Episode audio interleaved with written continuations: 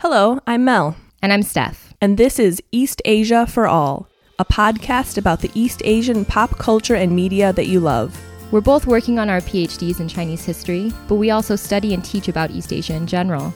If you're listening right now, you, like us, probably also have an addiction to East Asian pop culture and media. Between the two of us, we've lived on and off in China, Taiwan, and Japan since 2007. So we're taking our love for East Asia, our experiences there, and the knowledge we've gained in the Ivory Tower and making it available beyond our classroom walls.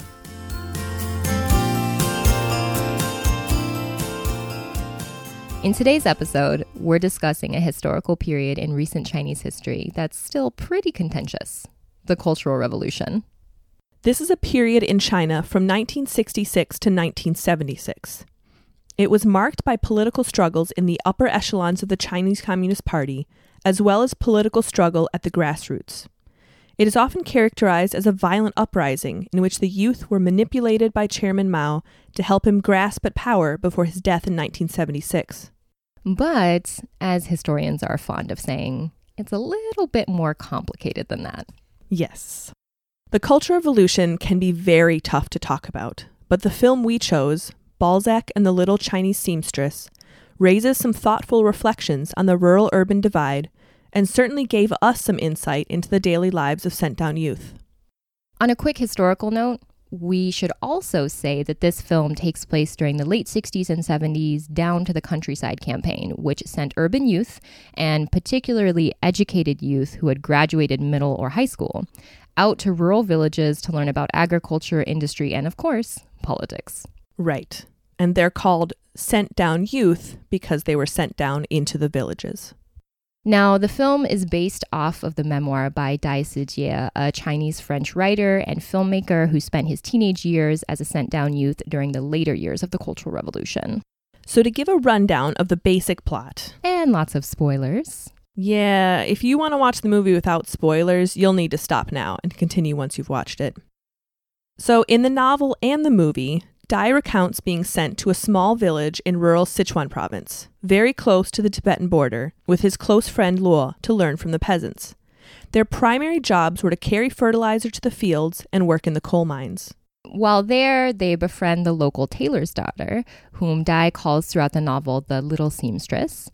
To impress her and occupy their own time, they read her forbidden Western novels. And although both boys are infatuated with her, Luo and the little seamstress become a couple. And later, while Luo is on leave tending to his sick mother in their home city of Chengdu, the little seamstress discovers that she's pregnant. The narrator then uses his connections through his father, who's a famous doctor, to find a gynecologist to perform an abortion. Sometime after this, Luo returns to the village, still without knowing that the little seamstress was pregnant or had an abortion. He's then shocked when the little seamstress strikes out on her own, despite her father's, Luo's, and the narrator's pleas for her to stay in the village. And she says that it was the words of the French novelist Balzac which compelled her to leave. Many years later, the narrator, who had since emigrated to France, returns to the village to find her, but she's already been gone many years. We're joined today on the podcast by Dr. Emily Honig and Dr. Chris Connery, who have both researched and taught about the Cultural Revolution extensively throughout their careers. Hope you enjoy the conversation. Today, we are really lucky. We're going to interview two different people to help us talk about the Cultural Revolution. So, I would like to introduce Professors Emily Honig and Chris Connery. Emily, if you could introduce yourself. Sure. My name's Emily Honig. I'm a professor of history at here at UC Santa Cruz, and the research that I've done has all focused on modern China, 20th century, um, primarily. And the research I've been working on most recently has focused on issues of gender and sexuality during the Cultural Revolution. And I'm currently co authoring a book with a friend of mine from China who now lives in the US and teaches Asian American Studies at UC Santa Barbara. We're finishing, hopefully, a book about the sent down youth movement that took place um, in conjunction with the Cultural Revolution. Great. Very excited to talk about that. Chris? Yeah, I'm Chris Connery. I teach literature and cultural studies here at UC Santa Cruz. And I've gone through different phases of research, including one on the global 1960s, a kind of theoretical and meta historical treatment, a few articles on that. And among those, I treat the Cultural Revolution, write about the Cultural Revolution. And I'm currently on um, some other projects, but I always think about the Cultural Revolution. Wonderful. We're so excited to have both of you here. Um, and when we were preparing for this, Mel and I were um, kind of talking a little bit. We, we both know a little bit about both of your backgrounds. And we were wondering when the first time was that you were, were in China. If either of you want to talk about that, you know, if you were there during or, or close to this, the Cultural Revolution period, and, you know, if so, what you could tell us kind of about that particular moment being there. Sure. Well, the very first time I went to China was in 1974. At that time, I was a finishing my junior year in college. I really knew nothing about China. And so, depending on how one defines the temporality of the Cultural Revolution, one would say that that was the tail end of the Cultural Revolution. If you think of it as going from 1966 to 76, 1974, there was a particular piece of the Cultural Revolution taking place, the campaign to criticize Lin Biao and Confucius. And, you know, as somebody who was idealistic, and knew very little about China, it was hard not to be completely captivated by what appeared to be the just profound sincerity of people who husbands and wives at factories who would sit down and talk about the division of labor in their household uh, because that was something that they were engaged in talking about in the context of criticizing Confucian thinking. But let's leap ahead. I that was a three week trip, and so there's only so much you can learn and see, especially if you don't speak Chinese. I then went back to China in 1979. So the Cultural Revolution had ended in 1976. That was three years after. It was kind of a little bit before the economic reforms really got underway. But there were ways in which the aftermath of the Cultural Revolution or the Cultural Revolution was still kind of infiltrated life in so many different ways. So in particular, it was a time when people were passionately engaged in actually denouncing the Cultural Revolution. So, do, would you like an example?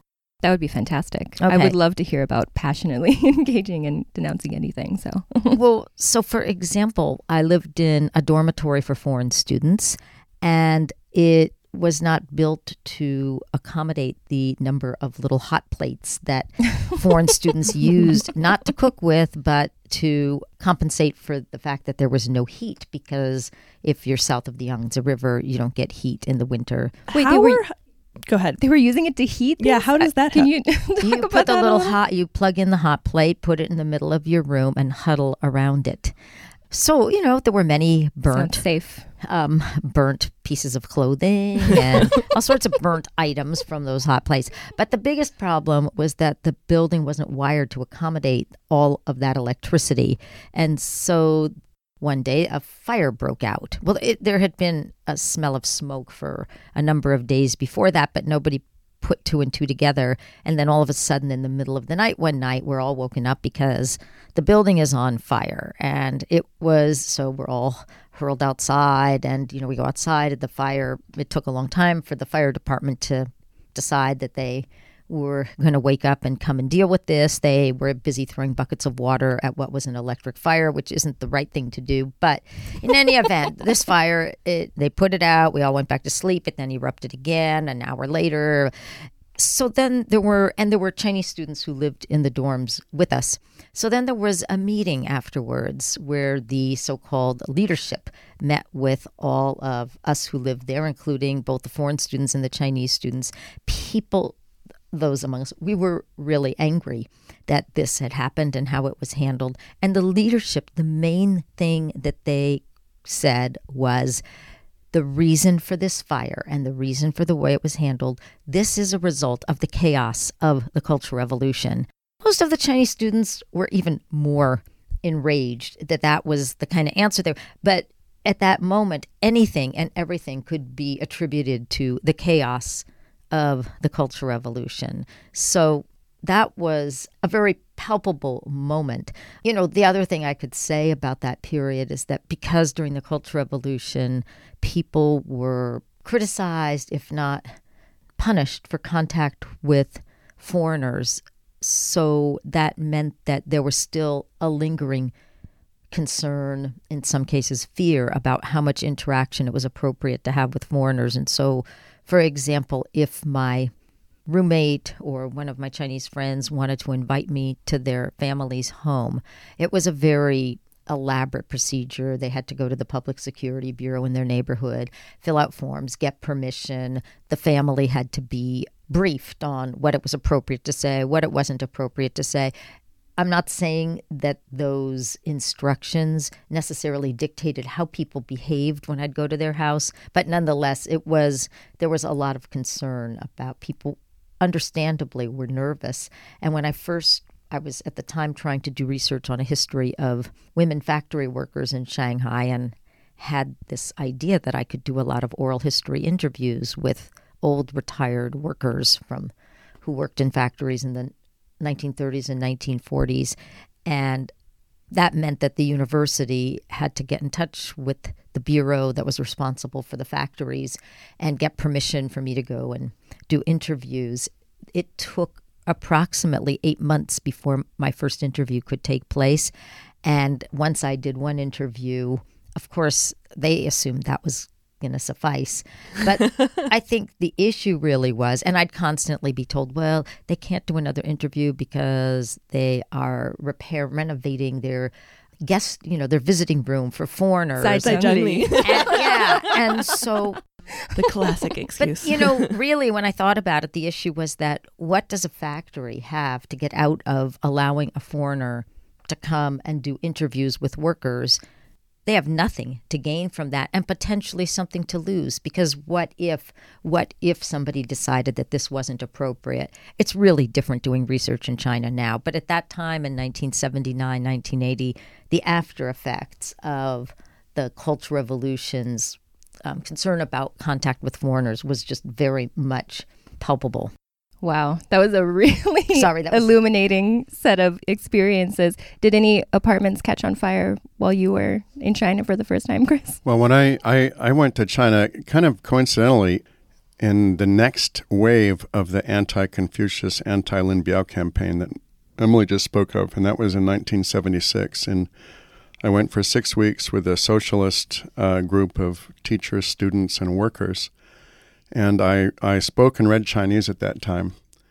So when we toured around the country, you know, this was a kind of hot time. What, what I learned many years later was going on was this had been in part coordinated with the reaction in Beijing to the reemergence of Deng Xiaoping, whom Mao had invited back to power uh, earlier that year. I mean, earlier the year before in '75, and I was really struck by the big character posters. And you know, if this were not a family-oriented broadcast, I would quote you some of the things that I read on the on the Can big. you char- explain really quickly for our listeners what big character posters are? I mean, it's a little self-explanatory. Big but character posters are, I would say, public media. Some of them quite long. Some of them several thousand words long, and these would be political positions, denunciations, descriptions of incidents, political philosophy of different kinds, quotations from things from the center, then put into a local context. And it was at the Wuhan steel mill where I spent the most time with the big character posters, and there was a campaign against a particular factory leader that was really pretty pretty out there, pretty vehement. And I just thought that workplace politics, you know, to take such a hot form and to take such an intense form, that was that was an interesting thing for me to see. And I saw that kind of thing all over the country, and it was really interesting to me. And I subsequently had a hard time believing that all of this stuff was manipulated by the center because it really did have a, a very local and uh, specific feel in each workplace that's when I got interested in the Cultural Revolution uh, in, a, in a big way. I next went to China in 1981, and I never, I, at that time, my research was on imperial China, early imperial China. So, unlike Emily, I didn't have a real scholarly connection to contemporary or near contemporary events in China, though I paid attention to it. And I was really curious. In uh, I, I spent several months there in 1981, traveling around only, and I wanted to hear about the Cultural Revolution. But I learned that if one asked, "So what about the Cultural Revolution? What did you do in the Cultural Revolution?" Um, it was the same thing that Emily just said. I mean, the answer was always a kind of fairly formulaic. Um, oh, it was chaos. It was awful, etc. So I I learned in order to get a nuanced answer, in order to just get you know, not a canned response, I learned to ask about the what they call the Great Link Up, the Da Chuanlian. And I would say to people, so well, what did you do on the Da Chuanlian? And that was a time when young people all over the country, it was a time very early in the Cultural Revolution, uh, 66, 67, maybe a bit into 68, where the youth were given free transportation, free train, bus transportation. Many of them walked, and then free accommodation and board all over the country. And the youth were encouraged to travel all over the country and exchange and learn revolutionary experience. And it was a kind of vast on the road, and people, many people remembered it as the best time of their lives. And so I, I collected and heard lots of stories about that. It still is a kind of under researched element of the Cultural Revolution, under researched part of the Cultural Revolution. But it was for me a way to kind of hear about other sides than the kind of official line of denunciation.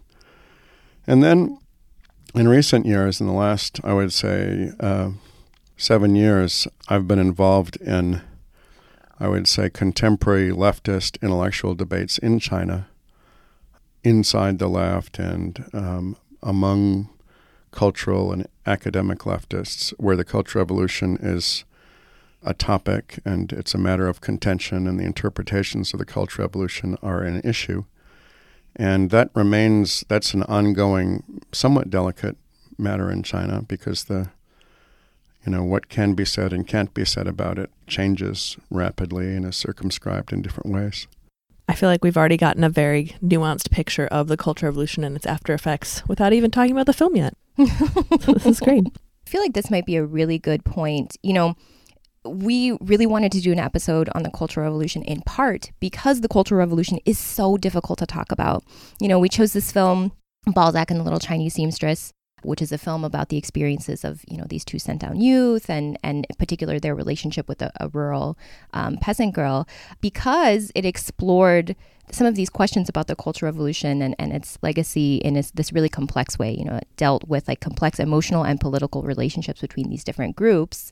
And it was also kind of a beautiful and poignant film, we thought. And there were some parts that we didn't like that we can also talk about. Um, in particular, when we were watching, we were both commenting on sort of the way that peasants are portrayed, and in particular, the way most of the peasant women roles for women characters in the movie um, we weren't thrilled with. Um, but we did really like how it explored the complexity of the Cultural Revolution. So, what did you all think of the film? Were we going to have an argument over this or no? I don't know. Emily, what did you think of the film? This is the, you, this is the first time you'd seen it recently, correct? Correct. Yeah. In fact, it's the first time I ever saw it. I read the book a long, long time ago, and then hadn't seen the film. I, I thought there were parts of the film I liked I liked very much.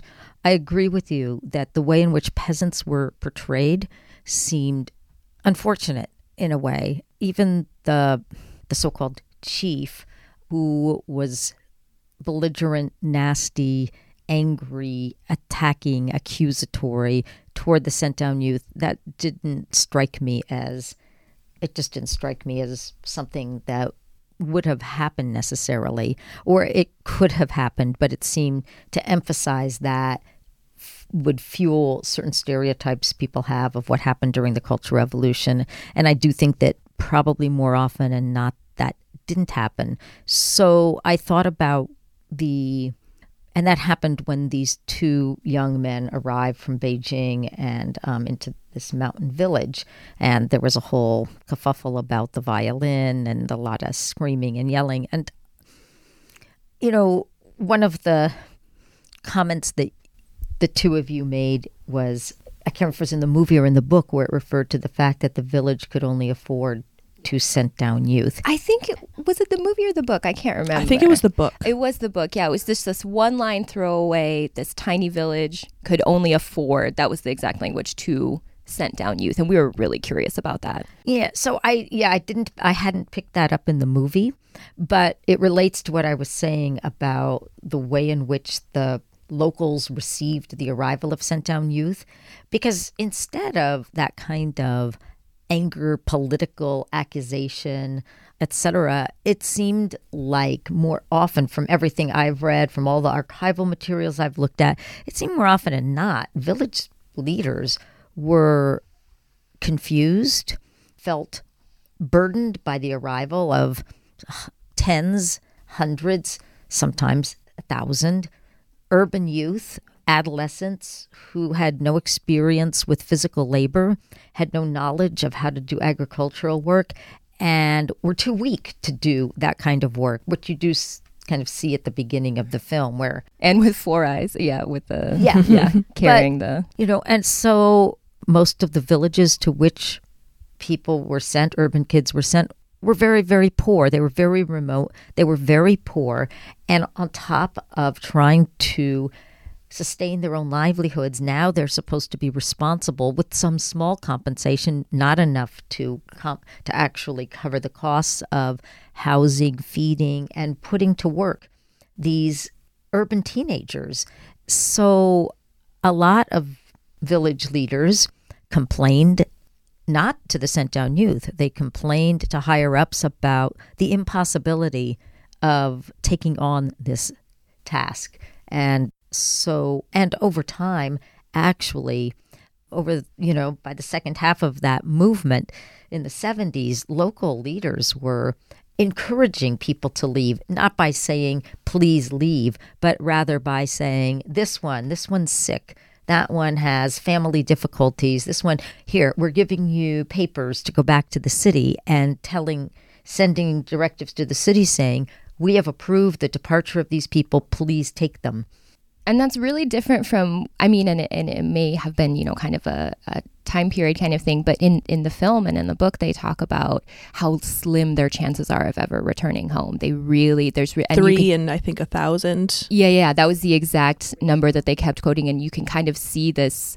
And obviously the film is the you know the protagonist. It is from their perspective their particular like urban intellectual perspective. But yeah they kind of reveal themselves in this it's it's a very self pitiful way of of talking about their chances of being able to return home without really reflecting on the lives I think of the rural peasants.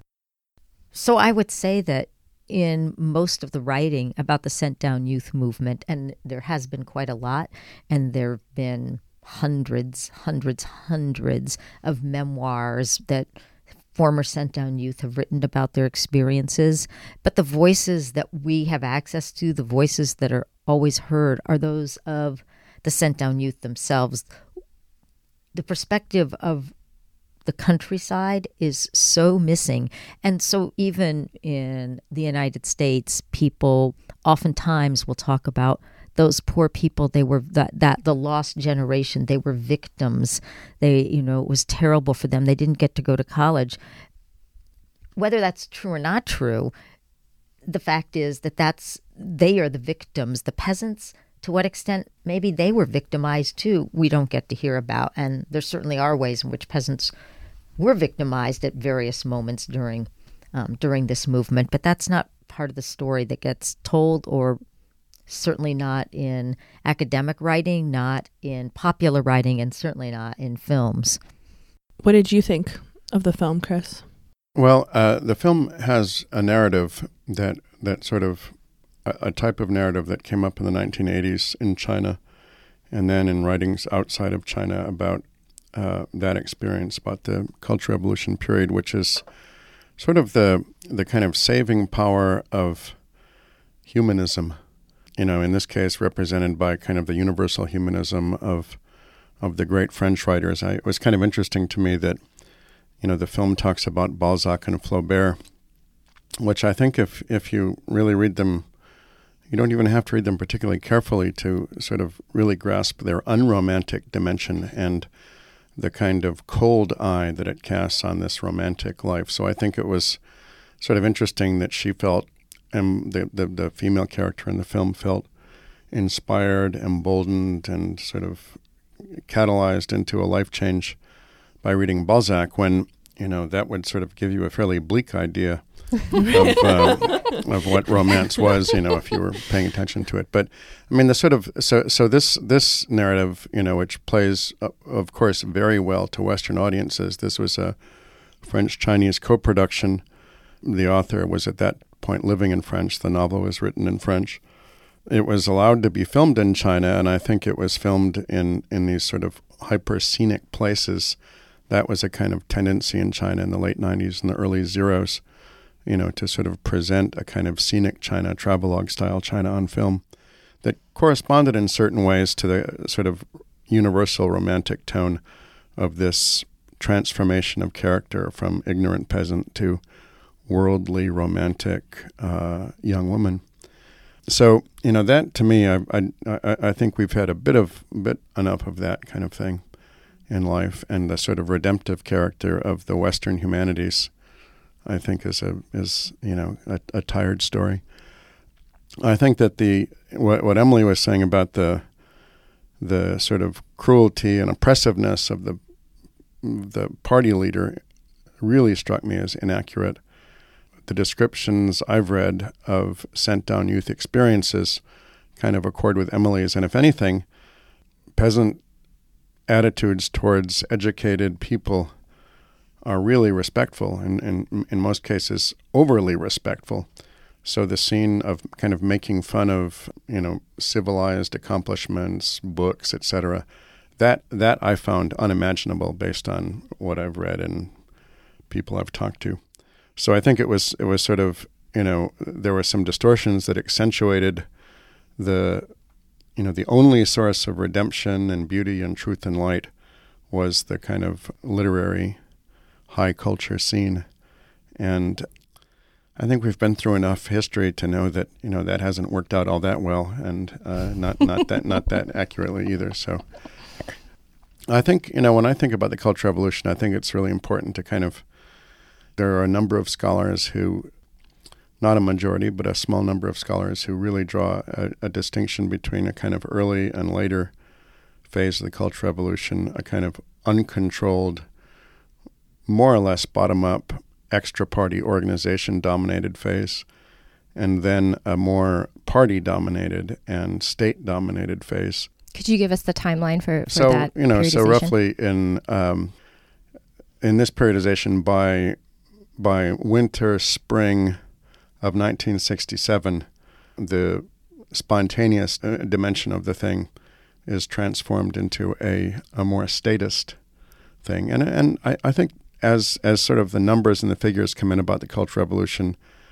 I think we're getting the picture that the violence that is, is associated with the Cultural Revolution, uh, a preponderance of that violence was was top down violence. In other words, was was state suppression of various groups, and and it wasn't sort of the you know the wild, uncontrolled Red Guard masses. I mean, there was they they were violent too. I'm not trying to whitewash that scene. But if you add up add up the bodies, do the body count, it's it's the other way.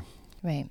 And this is really, I think it kind of comes back to this point, you know, with talking about, okay, so like Emily said, where are the stories coming from? Where are these narratives coming from that especially, you know, readers in, in the West or outside of China are, are getting their information about the Cultural Revolution? So that's one body of work. And then this narrative, too, that Chris is talking about, I think the classic idea is Mao the puppeteer, right? And the state controlling everything from the very beginning. And this is kind of the classic way that we think about it, and violence against particularly the intellectual class. And that's the kind of way that a lot of, you know, readers in the West um, will will think about the Cultural Revolution. And I'm just wondering if we can talk about that a little bit. In particular, if either of you have received any pushback in your own research about thinking about the Cultural Revolution and, and talking about it. And that kind of gets at why it is so difficult to talk about and, and maybe talk about, you know, the violence that's associated with that and why that presents such a problem.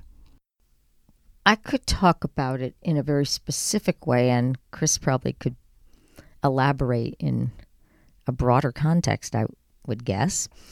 But I mean, the specific way I could talk about it is that in writing about the Sent Down Youth movement, the experience that my co author and I have had is that if we fail to say that Sent Down Youth were basically victims and that what happened was terrible, we get a lot of not just pushback, but in some cases, very negative reviews of things that we've written. So, to give you a concrete example, we wrote an article that was focusing on one of the things that was most, that just stood out to us in all the local archives we looked at, which is this kind of chatter back and forth between Shanghai municipal government agencies and the um, local offices of sent down youth in rural areas.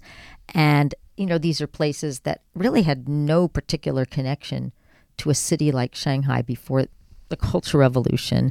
And in the context of the sent down youth movement, now there's not just the bodies of urban youth parked in the countryside, but there's also an administrative structure that connects them that had never existed before. And so, one of the things that evolved is that locals figured out that they now had access to a great deal of material goods produced in Shanghai that they never would have had access to. And I'm not talking about goods that would be for your personal comfort, but um, electric wires, uh, machine parts, tractor wheels, engines, uh, pumps, etc., etc.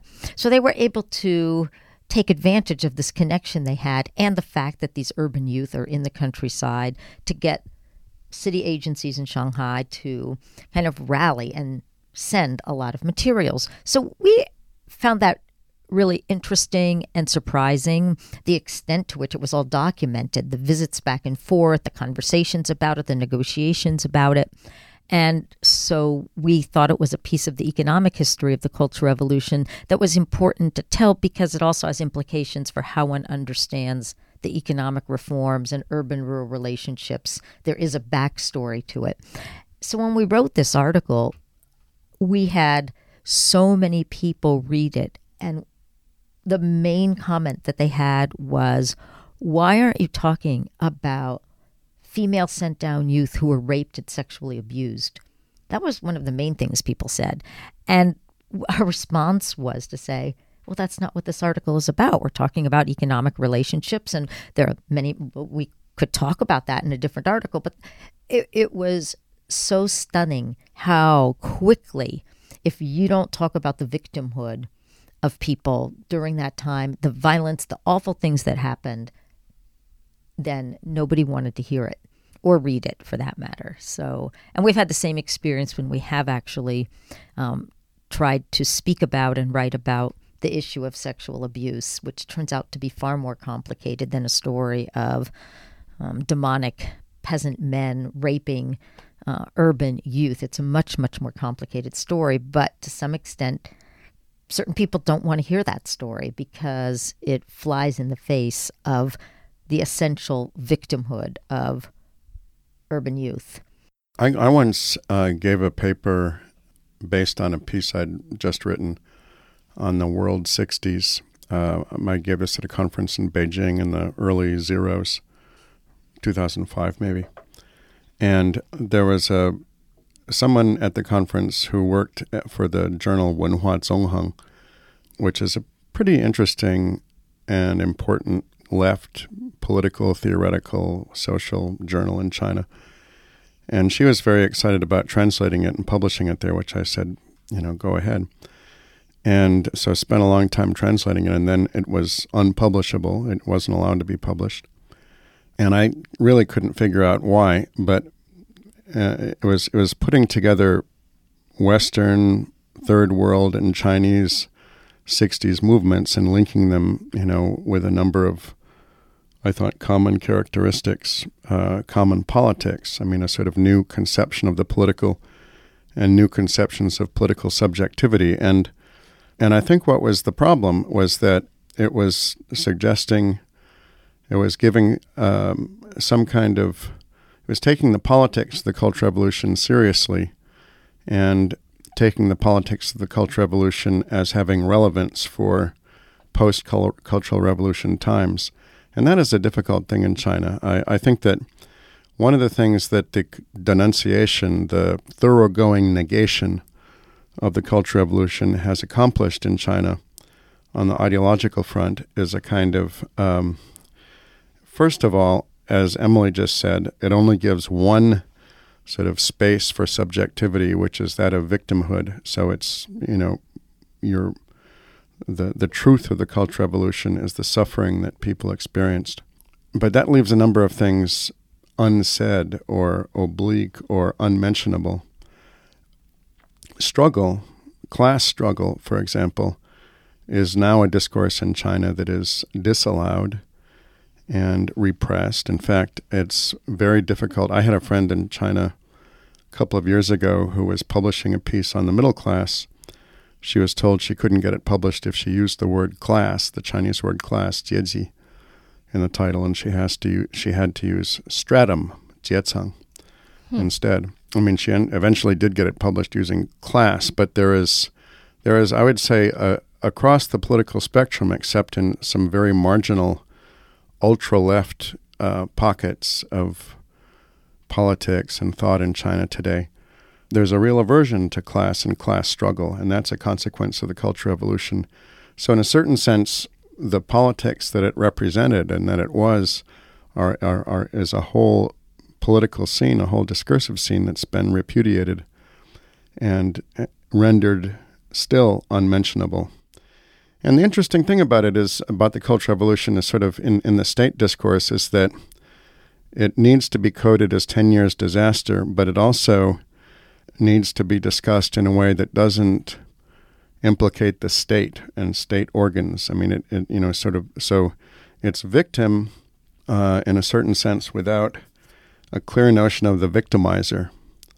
And, uh, and that makes for a kind of strange thing. I had a couple of friends of mine made a film that's being circulated a lot. In fact, it's coming to California next fall called Shanghai Youth, which is about, um, it's an eight hour long documentary about the Shanghai sent down youth who went to Xinjiang and have since the 1980s been struggling to kind of get full rights uh, in Shanghai itself. And it's a struggle that has gone on for a long time, and they have a particular esprit de corps but what's interesting about the film, what the film reveals is that although they would, one would imagine, fit very easily into the role of victims of the Cultural Revolution, because they're now plaintiffs for rights in the city of Shanghai, and they're being victimized by the current regime, they have this very ambiguous and very difficult position.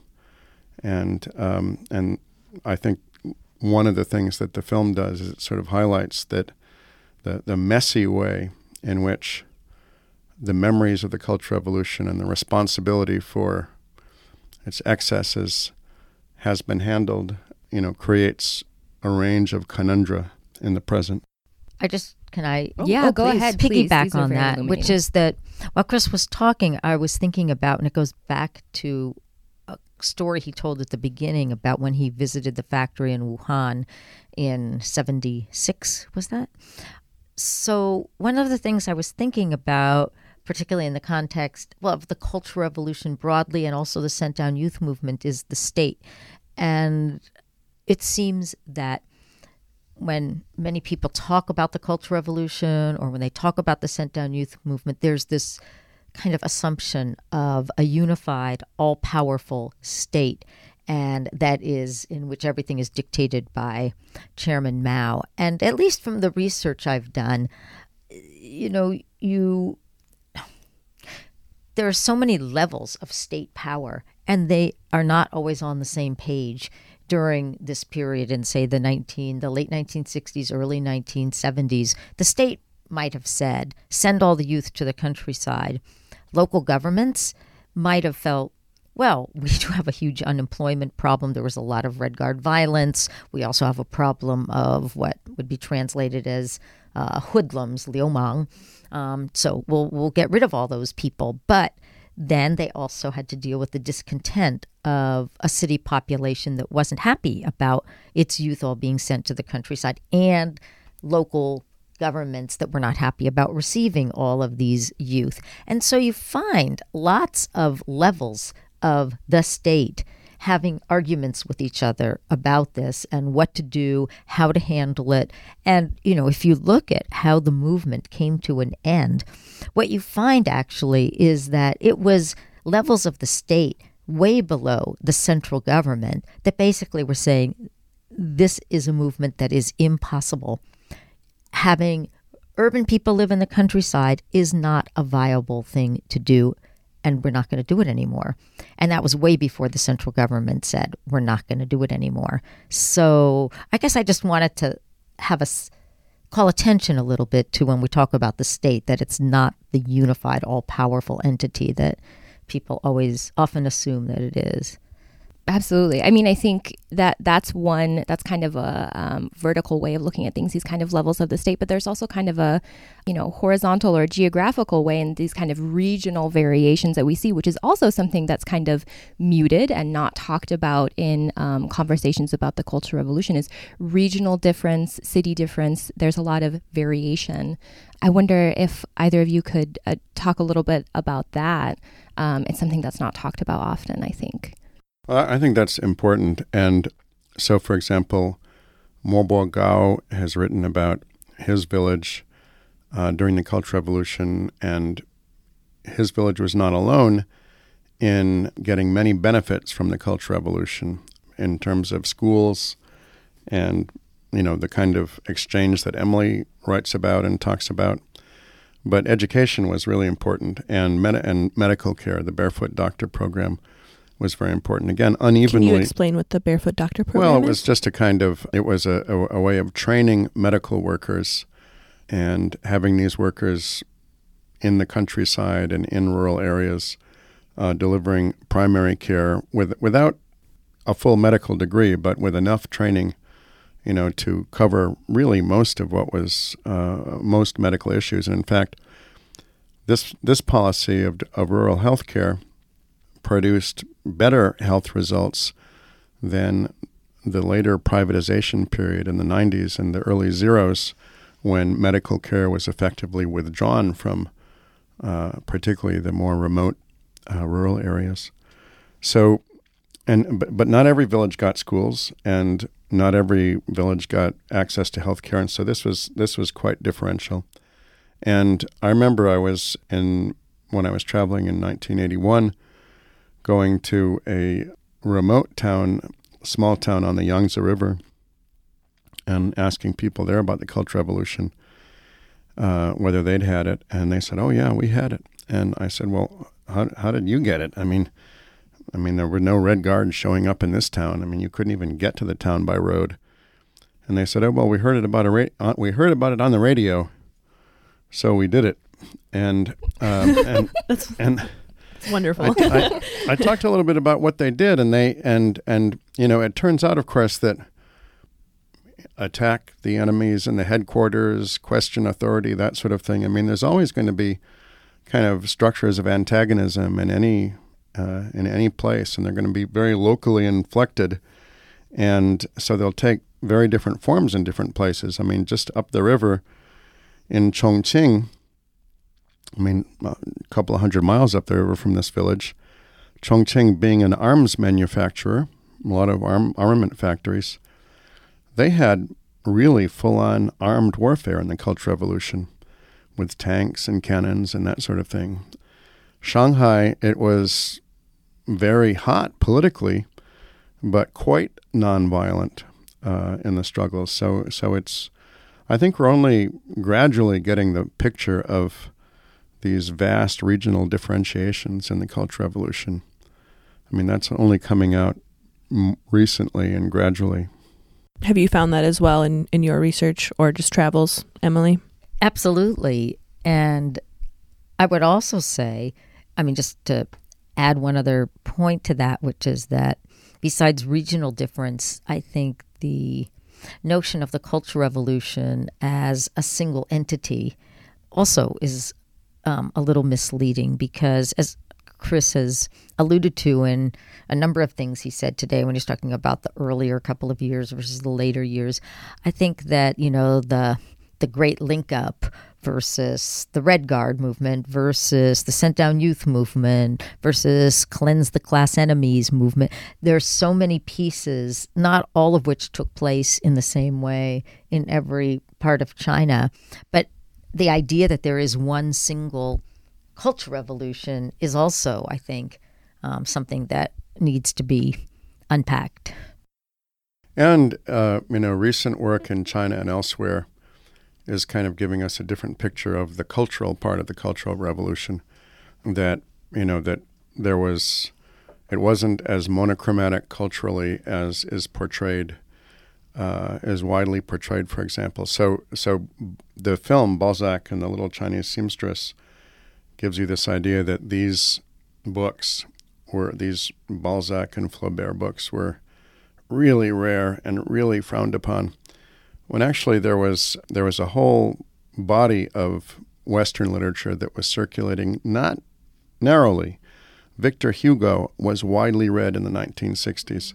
For example, Catcher in the Rye, On the Road. These were fairly widely read. There's research now in China on what are called the gray books, these books that were purportedly for limited distribution but managed to get out that were read and that were very influential on the post culture revolution times.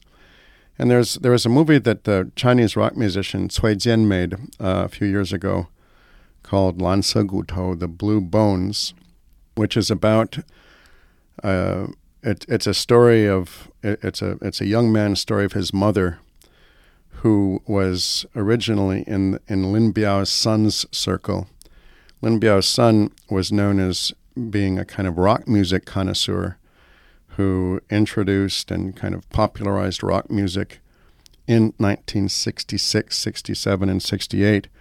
And, and that was available to certain levels of Red Guard types at that time. So um, I think that you know there's there's just a lot coming out about the particular character of cultural experience at different points at different periods during the Cultural Revolution. And that actually segues really well into one of our final questions, which is you've already recommended or talked about Shanghai Youth and Blue Bones. I don't know if you all have other recommendations for if people thought Balzac and the Little Chinese Seamstress was interesting or good, or if they just want to, if there are other pieces of pop culture or film documentaries that are, you know, enjoyable, accessible, worth worth people's time. Yeah, any recommendations would be wonderful that you can think of? I will recommend Emily's forthcoming book. I think that this book on the sent down youth will be really interesting and important and, you know, kind of paradigm shifting. I, I think one of the, a really interesting edited book to read, it's, I'm not talking about a film here. I don't agree with everything that is said in the book, but it's a collection of pieces by a number of women sent down youth called Some of Us. And so it's it's it's the memories of of a number of Chinese women who most of whom have come to the US identify very much as feminists and they're trying to in their recollections about their lives growing up under Mao, they're trying to think through um, what did it mean to be a woman. So they're very much focused on questions of gender. And it's interesting. Agreed. Yeah. Can I make a recommendation too? Can Please. I just jump in here? I was actually wondering if either of you, because we did think about another film that I think we mentioned, um, 11 Flowers, and I was wondering if either of you have seen it. I haven't. Why don't you tell us about it? So, um, actually, Mel and I saw it at a film festival here in Santa Cruz um, a couple of years ago. And interestingly, there's also another like French Chinese connection with this film because it's a French film. And it is about um, it's it's basically a childhood story a child during the cultural revolution he and his friends and there's this kind of event that happens you know a person dies. And it's really interesting because it all takes place during the cultural revolution. But this this whole kind of tumultuous political backdrop really takes a backseat to their everyday lives. And there's really a lot about you know their relationships with their families and their friends and what their everyday life is like for like a young child. And it was really really interesting and and you know also very kind of beautiful in a way and all very blue cast yeah i don't know if you wanted to i don't know if you remember that film very well Yeah, yeah, no, I, I really liked a lot about it. Is, it doesn't seem to have a strong political viewpoint on the cultural revolution. Doesn't seem to be making any points about it was all terrible or no, it was politically it was like this wonderful time to be a child. It's, it's uh, the cultural revolution is in some ways almost incidental, which I think is fascinating in and of itself that you would make a movie set during the cultural revolution make that almost just a uh, just a, a random place to set a story there's like one scene with red Yeah. guards and it's just to- it's just not a- even part of like talked about like that there's conflict at the local Yeah. factory that his father Yes, works at, that's but true there's it's some it's a really minor yeah detail.